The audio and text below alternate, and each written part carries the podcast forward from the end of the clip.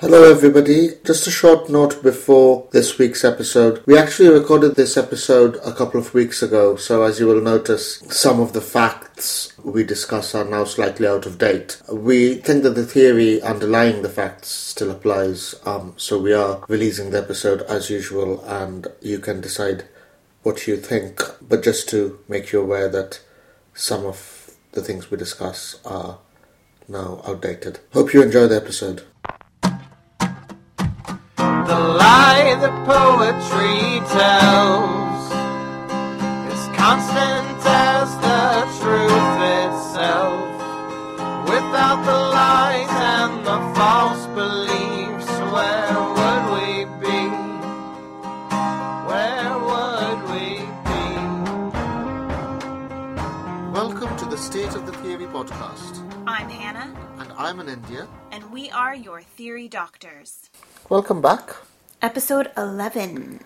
And this is the second part of our two parter look at the Panama Papers and whistleblowing and taxation.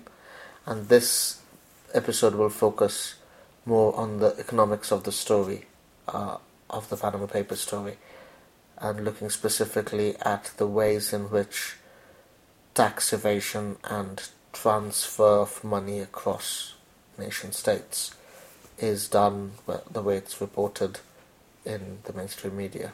Yes.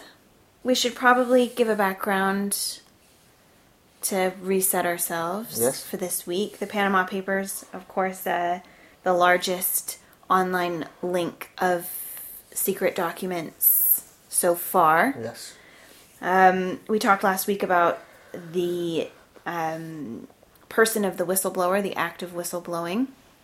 This week, we're talking about um, what we think is the super interesting topic of taxation.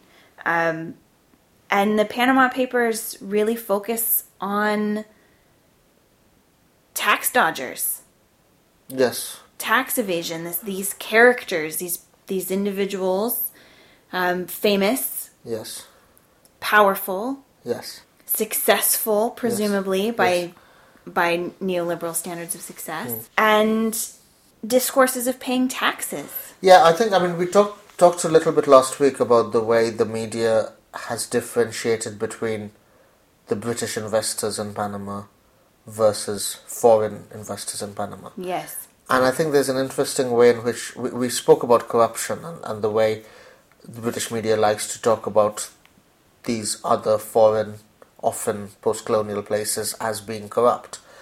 But there's a way in which I think there's a slight difference as well in terms of that where to put the emphasis on this act of investing money in a tax haven.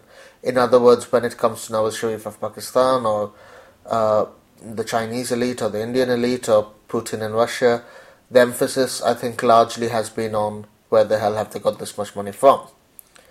In other words, the fact that they have these huge undeclared assets abroad is proof of their corruption in terms of how the money was earned. But when it comes to the British investors, principally David Cameron and, and his father, I think the emphasis has been much more on the fact that the money earned has not been stored in Britain and therefore he hasn't paid tax in Britain rather than how did they get this much money. I think that has, there's, a, there's a distinction there. there is a distinction. There's a question of the legitimacy of having the money in the first Yes. place Yes. versus the legitimacy of storing the money Yes. Yes. in an offshore account. It reflects, I think, a, a very British notion of privacy. So, in spite of everything, after everything that's happened, David Cameron thought he could get away with it by rejecting any questions as to what his own investment portfolio is like by saying, quote, it's a private matter, which then by definition includes both how the money was earned and why the money wasn't taxed. Yes, I think it's quite interesting this idea of privacy and money because it Yes. is a very British, it is a very British thing. Yeah. Um, to say that talking about money is vulgar and rude and that someone's personal financial assets are private um, which of course is is especially funny given the role of money in underpinning Yeah. the public sector Yeah. that it's a in a way it's sort of using a social and cultural norm in order to justify particular um, tax-paying practices Yes. or non-tax-paying Yes. practices, as the case may be, um, which is quite unique to Britain, Yeah. actually. Yes. Um, even Mitt Romney released Yes. his tax information, and Mitt Romney doesn't really pay tax. Um, according to the Daily Mirror, as we speak, it is now 1,456 days since David Cameron promised to release his tax return and hasn't. Uh, again, again, according to the Daily Mail, in that time, Apple have produced six iPhones and eight iPads, um, and a whole host of other things have happened. it's years. It's years. It's years. Um,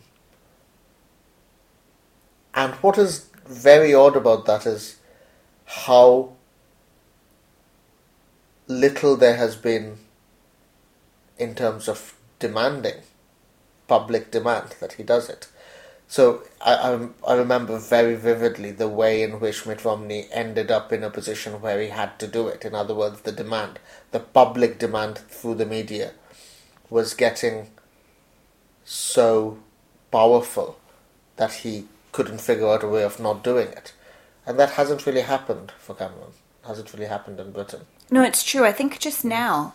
There's a counter available Hmm. Yes. now on the internet how many days Yes. it's been. Yes. But it's gotten to the point where it has been that many days, Yeah. years, Yes. because there was not a political will calling for. There was greater political will calling for Barack Obama's birth certificate. I mean, I still don't think there is a political will. I mean, there is this counter, but I don't think there is a sense still that the release of David Cameron's tax returns should be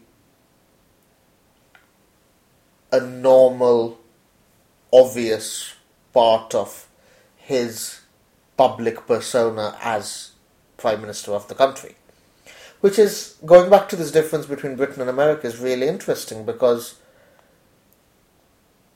you know it it is the the relationship between taxation and welfare state in Britain is much more obviously a part of the national character apparently than I think it is for America. Certainly. I mean, the idea of your wealth being an individual thing which you have worked for and is therefore yours, and you shouldn't have to explain why and how you've got it, seems to me, on the face of it, a very American thing. Oh, it is definitely.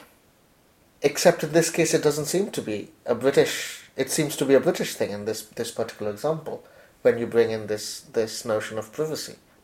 It's interesting too. I think it goes back to what we were saying last week hmm. about the difficulty in defining David Cameron's position in this particular context. Is he an, a rich dude, an individual rich dude, or is he a wing of the state? Is he an arm of the hmm, state hmm, as hmm. prime minister? And is his money where did where is his money and his Yeah. family's money Yeah. in relation Yeah, to that and you, you can and he he has successfully sort of mobilized the the british cultural norm of it's a private matter Yes. this is my family that's separate from from my role as prime minister which of course is is deeply ironic Yeah. given that the british government has seen my bank statements Yeah. many many times Yeah. in order for me to apply for a visa, Yes. which is something we'll talk about Yeah. in a little bit when we get to it. yeah, And it does raise this question. There's a there's a um, a paradox or a, a contradiction here in the British media and British public discourse about this, which is about the morally right thing to do and, and what is morally right. Mm. And in this this case, we have leaving David Cameron alone as being one one potential moral moral right, moral good, and the other is paying taxes. Yeah. And the the moral right, the Yeah. moral good of mm. paying tax. Yeah. And they're both at work here. Yeah.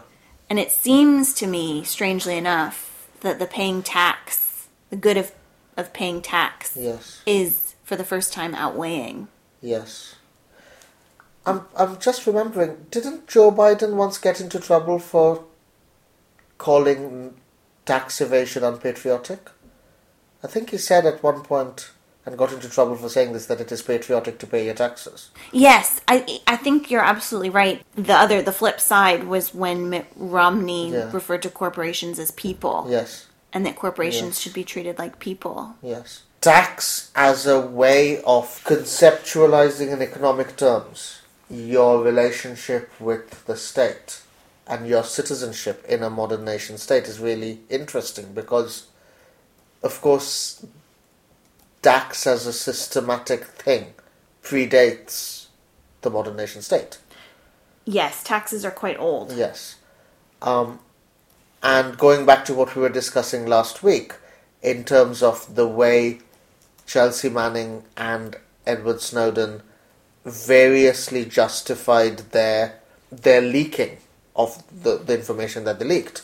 Uh, I remember Chelsea Manning saying that the people should know because it is people's tax dollars that are being spent on these wars and bombing campaigns.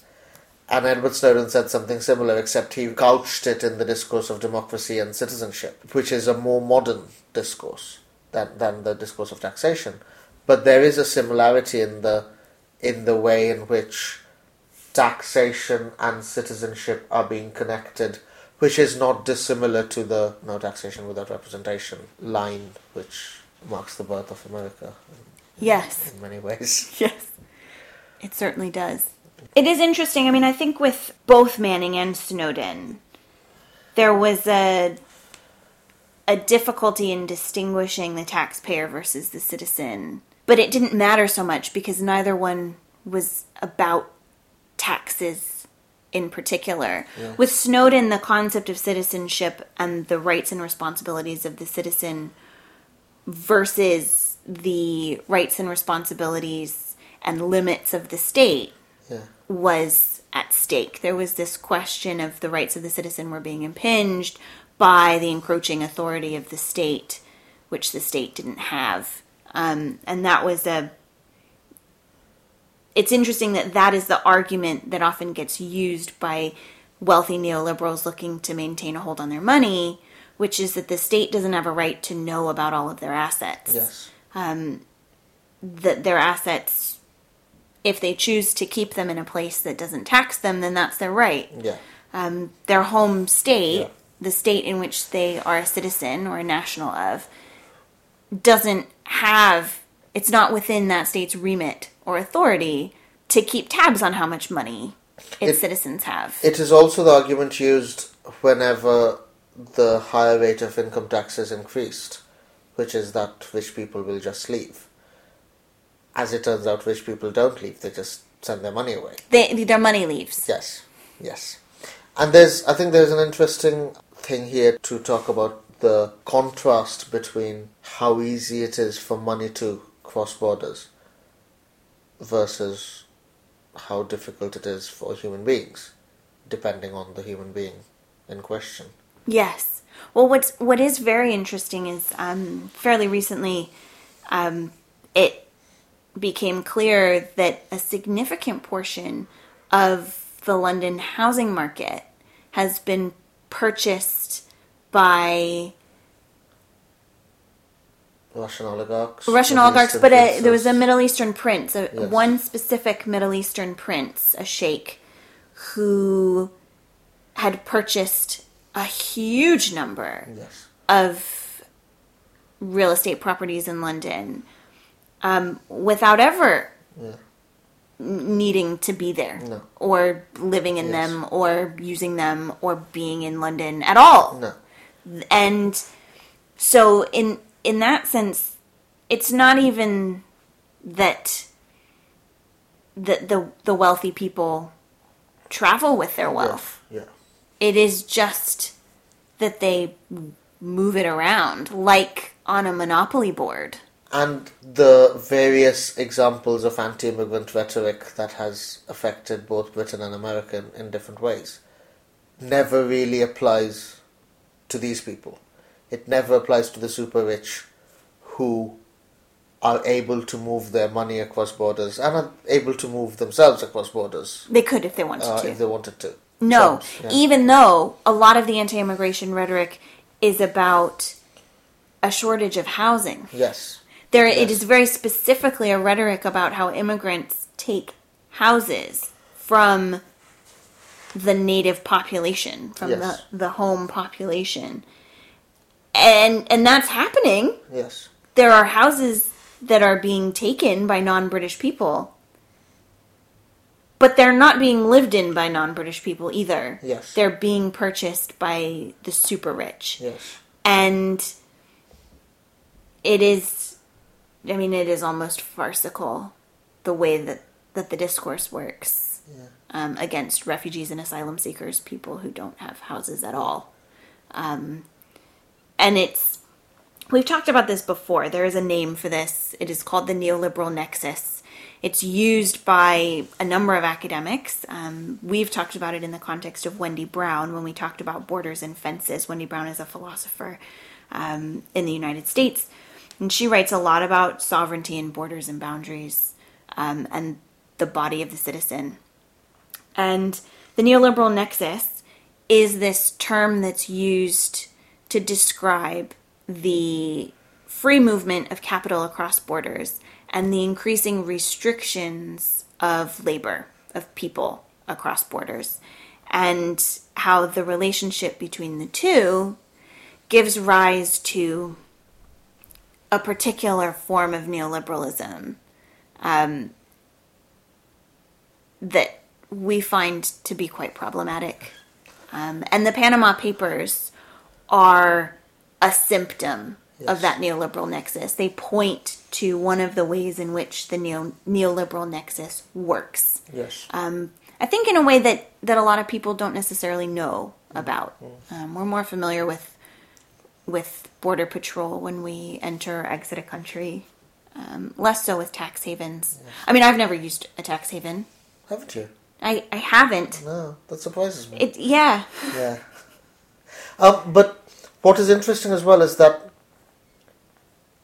it is, you know, neoliberal. The neoliberal nexus is much more rigorous at policing human beings as they cross borders than it is about policing money as it crosses borders. But it does police money as it crosses borders as well. So one of the examples that we could think of here is uh, the modern Indian state. So, like many other countries, India and Indians, various Indians, including very famous Bollywood stars, have been implicated in the Panama Papers story. They have taken their money and taken it out of India, seemingly without any consequence.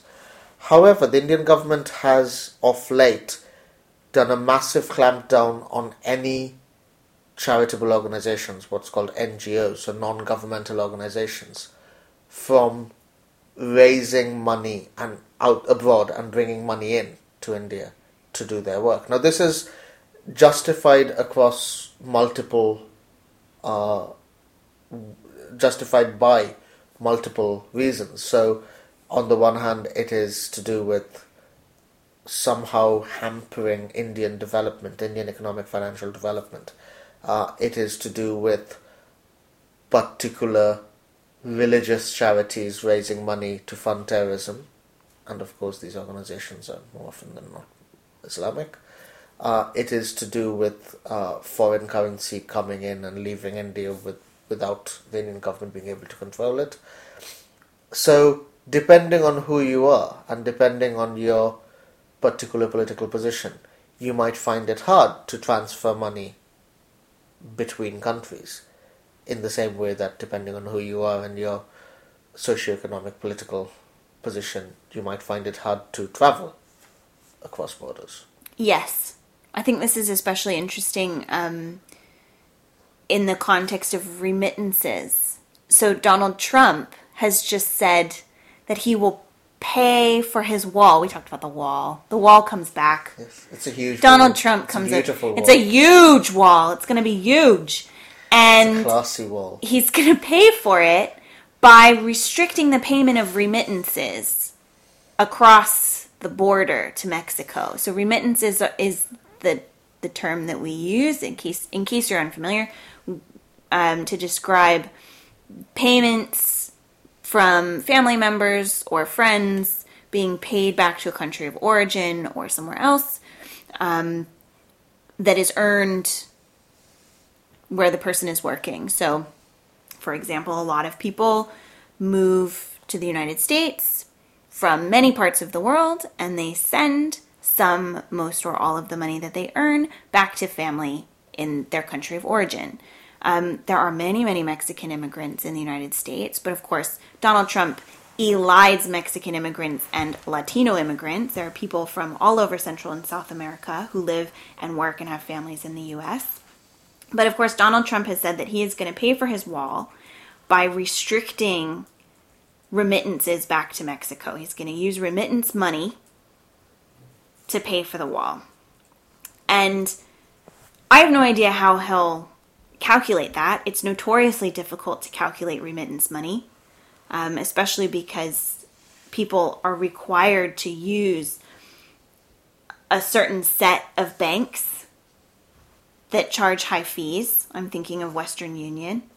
Um, to pay remittances because it is very difficult for people who are not the super rich to put their money in banks that allow them to transfer it easily across borders. And so they rely on organizations and institutions like Western Union, which are very, very secretive. Yes. Um, but it is, there is a very, very clear idea here Yeah. that poor people Yeah. or working people or middle class people don't have a right to send their money across the border. Yes.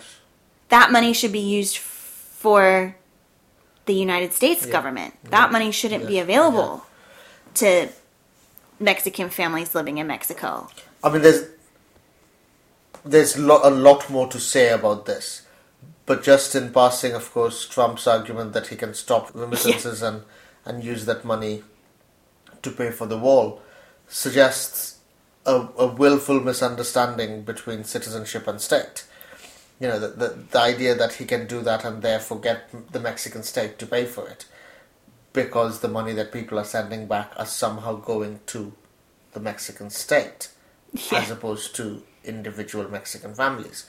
Um, but the Western Union is a, is a fascinating example, um, and it's it's an institution that personally I've had to use. Yeah. So when I was doing field work in Pakistan, my um, on the third day of a six week trip, my bank card got swallowed by a cash machine, an ATM, and my bank refused to send me a card out to Pakistan. And had I not had someone, namely my wife, who was able to transfer money to me through Western Union, I would not have access to any of my funds. Because even as quite a privileged middle class professional academic researcher, there was no way for me to transfer my money from my British account into Pakistan in any way that I, was able to use it. So Claire, my wife, had to transfer money from her account through Western Union, and it's a fascinating industry infrastructure about which I knew nothing before. So you go on a website or you go into a Western Union store.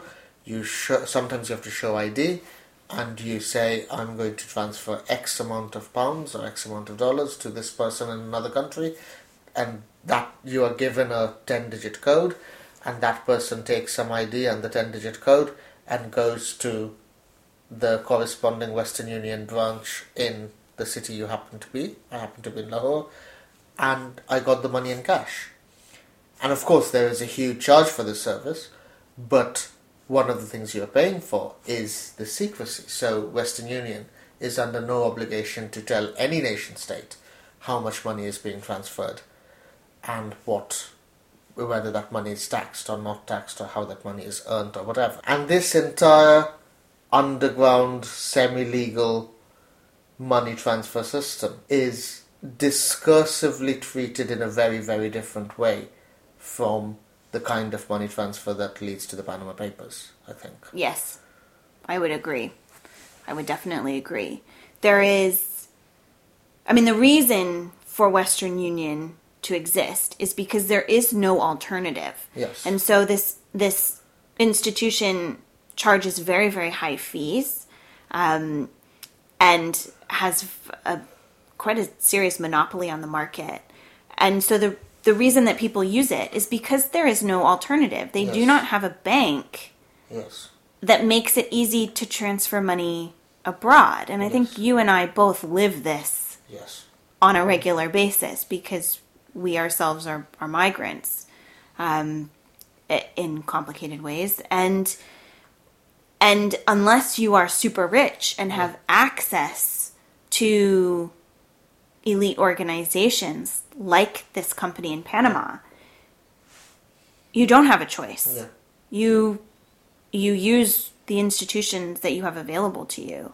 Um, and you're criminalized or demonized or um, ostracized and treated quite poorly Because of course that's the that's the stick to beat immigrants with, right? That you you any money you earn, you don't put back into the economy here. You send it back to your your family, because it it somehow becomes a criminal act to want to look after your family. Which of course you know david cameron's father might very well say Yes. i've invested all of this money so that i can look after my family Yes. and I want to keep as much of it as possible and not pay tax on it because I want my family to have as much as possible. Yes.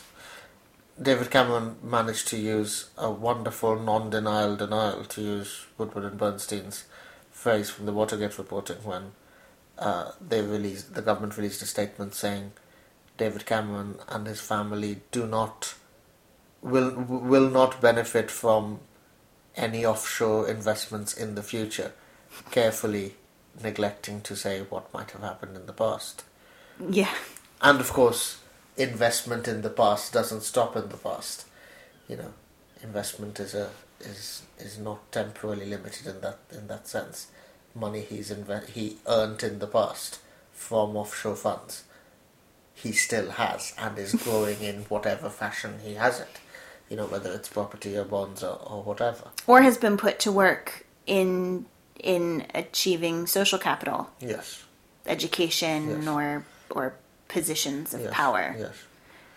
And of course the the wider context here which cannot be forgotten is that all of this is happening at a moment of fundamental changes to society where a global recession is being used as as a, a, an excuse to make swathing cuts to public sector services. The rhetoric is we are all in it together.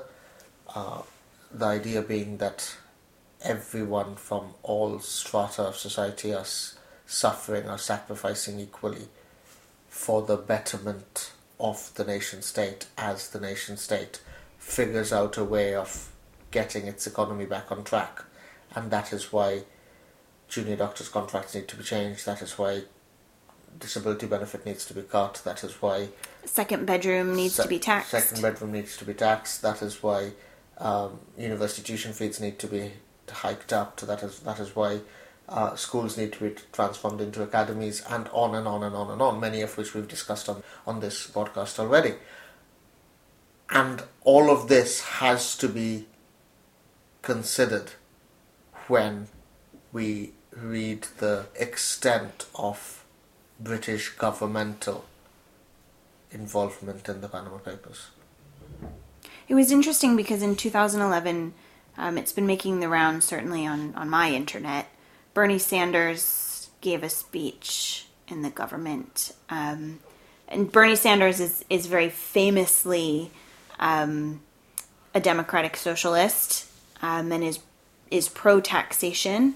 Um, and he gave a speech around the time that the U.S. changed its trading laws with Panama, and he said that these trading laws would allow for the increase in the use of Panama as a tax haven. And of course, he was absolutely right, not because he was looking to the future and predicting the future, but because he knew and knows how these particular trading laws work and how they function, and that they were devised specifically to allow for the increased use of tax havens. And he said towards the end, he says towards the end of this speech, you can watch it on YouTube, it's all over YouTube, it's gone viral.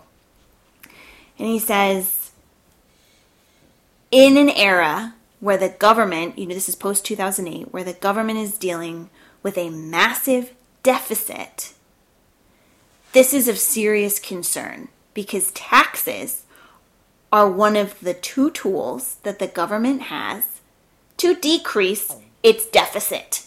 There's either taxes or cutting government spending, right? And those two things are the ideological tools wielded by the government to push forward its particular policies. And the Conservative Party in the UK has thrown around this word deficit over and over and over again to demonize the previous government, to demonize poor people, to demonize immigrants, to say that the deficit is the core of our government's problems. The deficit is the problem. The deficit is the problem. You hear this over and over and over again. You read it in comments below the line on every single newspaper. The deficit, the deficit, the deficit. The tax haven in Panama could solve the deficit. Yes. The amount of money that we're talking about could fix the deficit. And it is that shocking and horrifying. And I I hope I hope that the attention that the Panama Papers are getting makes that clear. Yeah. Um, obviously, I don't think that, that it will, uh, but because I am a I am a cynic. Yeah. Um, but but I do hope that the interest that the the great British public has in tax dodgers and tax evasion extends to include the information in this leak. It's it's really interesting as well. You mentioned the Sanders speech from 2011, and I was just remembering um, the auto bailout, which is ha- which is happening around the same time, right? When the the new elected Obama government in in its first term injects millions of dollars into the Detroit auto industry Yeah. in order to allow it to survive. And one of the lines used by the Romney campaign, the Romney Ryan campaign, in order to critique Obama's use of a fiscal stimulus to save the auto industry was that General Motors then exported the production of Jeeps to China. Don't know if you remember that Yeah. and the the argument used was that you know this democratic liberal spend heavy government is spending taxpayers' dollars, which are then being transferred out of the country, which they weren't. General Motors came out very quickly saying that is not what they're doing to another country, and the production is being exported to another country, which again is a very different rhetoric that the neoliberal right uses from the rhetoric about tax havens. You know, those those two things are treated very differently. Yes. Not all money is equal. Why would it be? Why would it be? I think we are done. Um, thanks a lot for listening, Yes, thank you. and we will see you next week. You know, tweet at us, let us know what you think. If you get your podcast from iTunes, then rate us, review us. It helps other people find find the podcast, and we will see you in a week's time. Thanks. Bye.